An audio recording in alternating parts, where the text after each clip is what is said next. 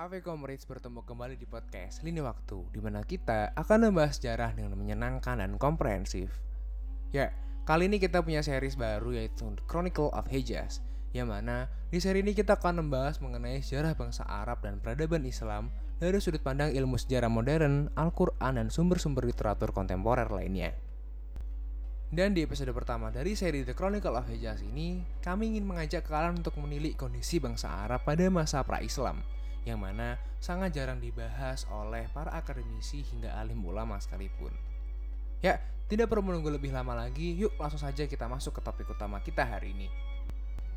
Hijaz atau Hejaz yang secara harfiah memiliki arti batas adalah sebuah wilayah di pesisir barat semenanjung Arab yang meliputi kota-kota historis seperti Mekah, Yastrib atau Madinah, Jeddah, Taif, dan Tabuh yang didominasi oleh suku-suku pedagang dan penggembala. Keadaan sosial bangsa Arab pada masa itu sangatlah kompleks.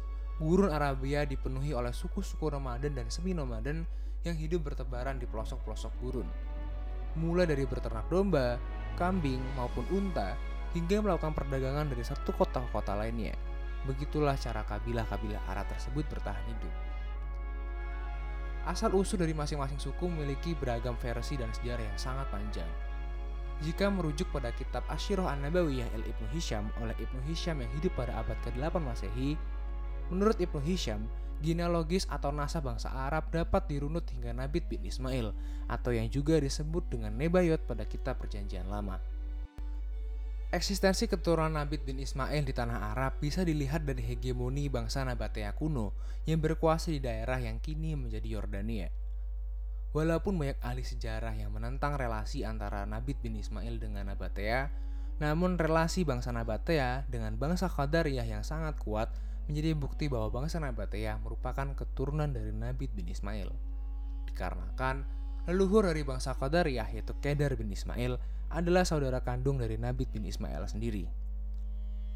Setidaknya itulah gambaran yang telah digeneralisir oleh Ibnu Hisham mengenai asal-usul bangsa Arab secara komunal – namun, tentu saja setiap suku atau kabilah Arab mempunyai sejarah atau mitos asal-usul mereka sendiri-sendiri. Mereka biasanya akan mencatat setiap keturunan dengan teliti di dalam dokumen-dokumen kesukuan atau dituliskan dalam sebuah syair atau puisi secara tersirat. Seperti yang dicontohkan oleh Bani Taklib, sebuah suku atau kabilah Arab yang berasal dari daerah Arabia Tengah. Al-Akhzar bin Suhaima adalah salah satu dari sekian anggota Bani Takrib awal yang peduli akan nazab atau genealogis dan asal-usul sukunya.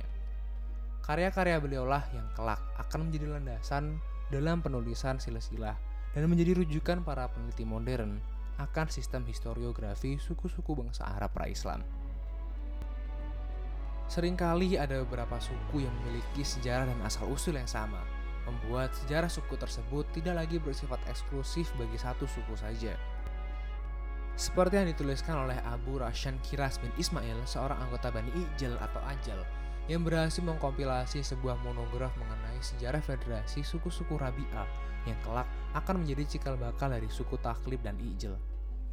Hal ini memungkinkan para peneliti modern untuk memahami genealogi atau nasab dan sejarah dari suatu kabilah melalui catatan sejarah oleh kabilah lainnya. Informasi seperti ini sangatlah berharga bagi para sejarawan dan arkeolog karena informasi terkait sejarah tertulis dari para kabilah-kabilah sangatlah langka dan minim. Banyak kabilah-kabilah yang luput dari buku besar peristiwa sejarah di semenanjung Arab. Hal ini dikarenakan proses pencatatan yang hanya meliputi domain-domain tertentu, misalnya Bani Gifar, Juhaina, dan Muzaina, yang merupakan suku minor lebih terkenal dan familiar daripada Bani Asad dan Bani Khotafan yang jauh lebih besar dan kuat. Hal ini dikarenakan lokasi keberadaan Bani Gifar, Juhaina, dan Muzaina yang kem-kem mereka tidak jauh-jauh dari fokus lokasi utama dalam sejarah Islam, yaitu Mekah dan Madinah. Kehidupan kabilah-kabilah Arab tidaklah tanpa hukum dan seliar yang kita bayangkan. Banyak sekali norma-norma tidak tertulis dan perjanjian-perjanjian antar kabilah yang terkadang menjadi suatu landasan hukum di suatu wilayah tertentu. Terdapat banyak liga-liga yang mengatur perdagangan, politik hingga berhala-berhala. Di daerah Hijaz sendiri, Mekah adalah salah satu kota perdagangan yang makmur dan kuat. Hegemoni Bani Quraisy dan liganya seperti Bani Zurara mengontrol kota perdagangan tersebut secara ketat. Sempat kita singgung mengenai berhala tadi. Nah, kita akhirnya masuk ke topik yang cukup pedas manis untuk dibahas. Kebanyakan dari kita memahami bahwa bangsa Arab pra-Islam adalah segerombolan orang-orang bodoh penyembah berhala yang serakah. Mereka mengembangkan suatu kepercayaan yang bersifat regional di kota-kota asal mereka. Konsep yang sering kita temui jika membahas tentang sejarah bangsa-bangsa kuno Timur Tengah seperti Phoenicia dan Babilonia, di mana setiap kota memiliki dewanya sendiri-sendiri. Kita akan mengambil contoh penduduk Ukas, sebuah pemukiman yang berada tidak jauh dari Taif. Mereka adalah sebuah kumpulan pedagang multilingual yang memiliki kepercayaan politeistik yang kuat. Banyak dewa seperti contohnya Atar, dewa petir yang menjadi favorit para kabilah-kabilah besar. Atau dewa bulan Haul yang bersifat regional karena hanya populer di kota-kota Hadramaut saja. Sedikit yang mengetahui bahwa bangsa Arab yang jahiliyah ini pun sebenarnya mengakui adanya entitas, dewa atau Tuhan tertinggi yang berkuasa di atas segala berhala-berhala mereka, yaitu Allah. Yang maha kuat dan berkuasa jauh di atas dewa-dewi kabilah-kabilah milik mereka. Itulah sebabnya mereka melaksanakan haji atau ziarah secara reguler ke Ka'bah, bahkan jauh sebelum Rasulullah SAW memerintahkan umat Islam untuk berhaji. Hal ini membuktikan bahwa haji telah menjadi budaya bangsa Arab kuno bahkan sebelum Islam muncul dan berkuasa di sana. Seperti Babilonia, setiap dewa-dewi bukan hanya dijadikan sesuatu untuk disembah semata, melainkan juga dijadikan sebagai sebuah alat politik untuk mencapai tujuan dari suatu kabilah tertentu. Penafsiran tanda-tanda oleh para syaman dari dewa tertentu akan mampu menyetir segala keputusan yang dibuat oleh liga bahkan rival dari suatu kabilah. Hal inilah yang kemudian memicu adanya dominasi oleh kabilah tertentu di suatu wilayah. Berlanjut ke topik berikutnya, yaitu kondisi geopolitik di Arab pada masa pra-Islam. Di sini kita akan berbicara dalam rentang abad ketiga hingga abad ke-6, di mana tanah Arab dikuasai oleh beberapa kekuatan besar. Di selatan semenanjung terdapat kerajaan Himyar, Sabah, dan Aksum yang sibuk saling sikut demi kekuasaan dan teritorial. Sedangkan di utara terdapat salah satu provinsi kekaisaran Romawi, yaitu Arabia Petraea, yang dulu menjadi bagian bangsa Nabatea. Ada juga bangsa Gassania, sebuah bangsa Arab Kristen yang menjadi vasal dari kekaisaran Romawi Timur. Begitu pula bangsa Arab Kristen lainnya bernama Lakhmid yang menjadi vasal dari kerajaan Persia. Dan jauh di utara terdapat kemaharajaan Persia. Konflik antara Gassania dan Lakhmid adalah makanan sehari-hari bagi bangsa Arab lainnya. Mereka bisa dibaratkan sebagai dua buah negara boneka yang rela bertarung demi keinginan tuannya masing-masing. Seringkali terjadi intervensi langsung oleh Barat tentara Persia dan Romawi terhadap konflik ini. Di selatan, kekuasaan datang silih berganti dari satu kekuatan ke kekuatan lainnya. Dari kerajaan Sabah ke tangan kerajaan Himyar dan lalu kepada kerajaan Aksum yang berhasil menaklukkan Himyar pada tahun 525 Masehi. Ketika Himyar berkuasa di selatan, perdagangan menjadi sangat ramai dan menguntungkan bagi kabilah-kabilah di Hijaz. Namun, ketika Himyar berhasil ditaklukkan oleh kerajaan Aksum, segalanya berubah menjadi buruk. Sebut saja ambisi militeristik bangsa Aksum.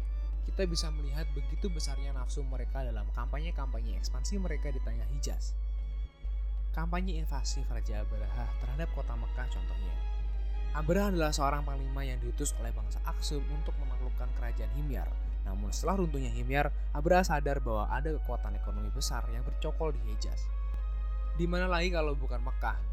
Di saat itulah bangsa Aksum memutuskan untuk melakukan operasi militer paling fenomenal dalam sejarah umat manusia. Saking fenomenalnya di Indonesia, dari anak TK hingga para lansia sekalipun akan mampu dengan lugas menceritakan kronologi penyerangan Abraha ke kota Mekah.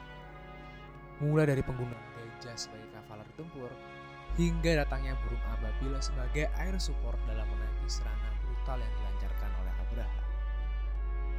Perlawanan gabungan pertama oleh bangsa Arab terhadap ekspansi Abraha dipimpin oleh Nufail bin Habib al-Qatsam dengan dukungan dua kabilah Qatsam lainnya yaitu Syahran dan Nahis, serta kabilah-kabilah lain yang ikut bersamanya.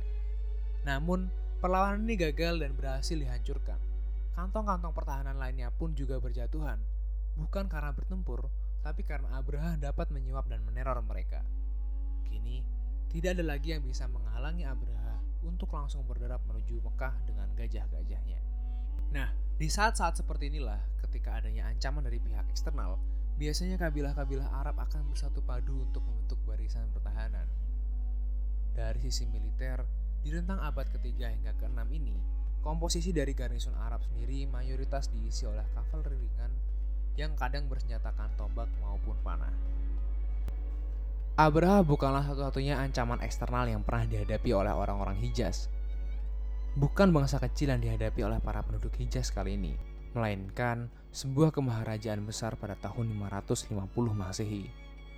Beruntungnya permasalahan ini dapat diatasi lewat jalur diplomatik dengan mengutus beberapa perwakilan, yang di antaranya adalah Abdul Muthalib, yang kelak akan menjadi kakek dari Rasulullah SAW. Abdul Muthalib dan koleganya langsung bergegas menuju Ctesiphon, ibu kota Persia untuk menemui Raja Khosrau untuk membahas permasalahan yang terjadi. Ada banyak penyebab lain dari digagalkannya operasi militer Persia ke Arab pada saat itu. Salah satunya adalah meningkatnya tensi antara kekaisaran Bizantium dengan kemaharajaan Persia yang membuat Khosrau harus mengalihkan pasukannya jauh ke utara. Dan penduduk Hijaz pun dapat melanjutkan hidup mereka dalam stabilitas dan kedamaian yang semu di bawah bayang-bayang dua raksasa di timur dan di barat yang dapat bertarung kapan saja. Ya, setidaknya untuk 60 tahun ke depan, karena kelak akan ada sebuah kekuatan baru di Hijaz, sebuah kekuatan besar yang tidak pernah dibayangkan siapa pun sebelumnya. Sebuah kekuatan yang dalam waktu singkat mampu menelan bulat-bulat kemaharajaan Persia dalam satu gigitan. Karena di next episode kita akan membahas tentang kehidupan awal Rasulullah Muhammad SAW dan kondisi bangsa Arab pada masa awal prakenabian beliau. Mulai dari kiprahnya di Darun Nadwa, Hizbul Fudul, hingga kontribusi beliau dalam Perang Fijar. Itulah gambaran singkat dari kondisi bangsa Arab pada masa pra-Islam yang akan kita jadikan sebagai landasan dalam membahas topik-topik lain di episode-episode selanjutnya. Dan see you!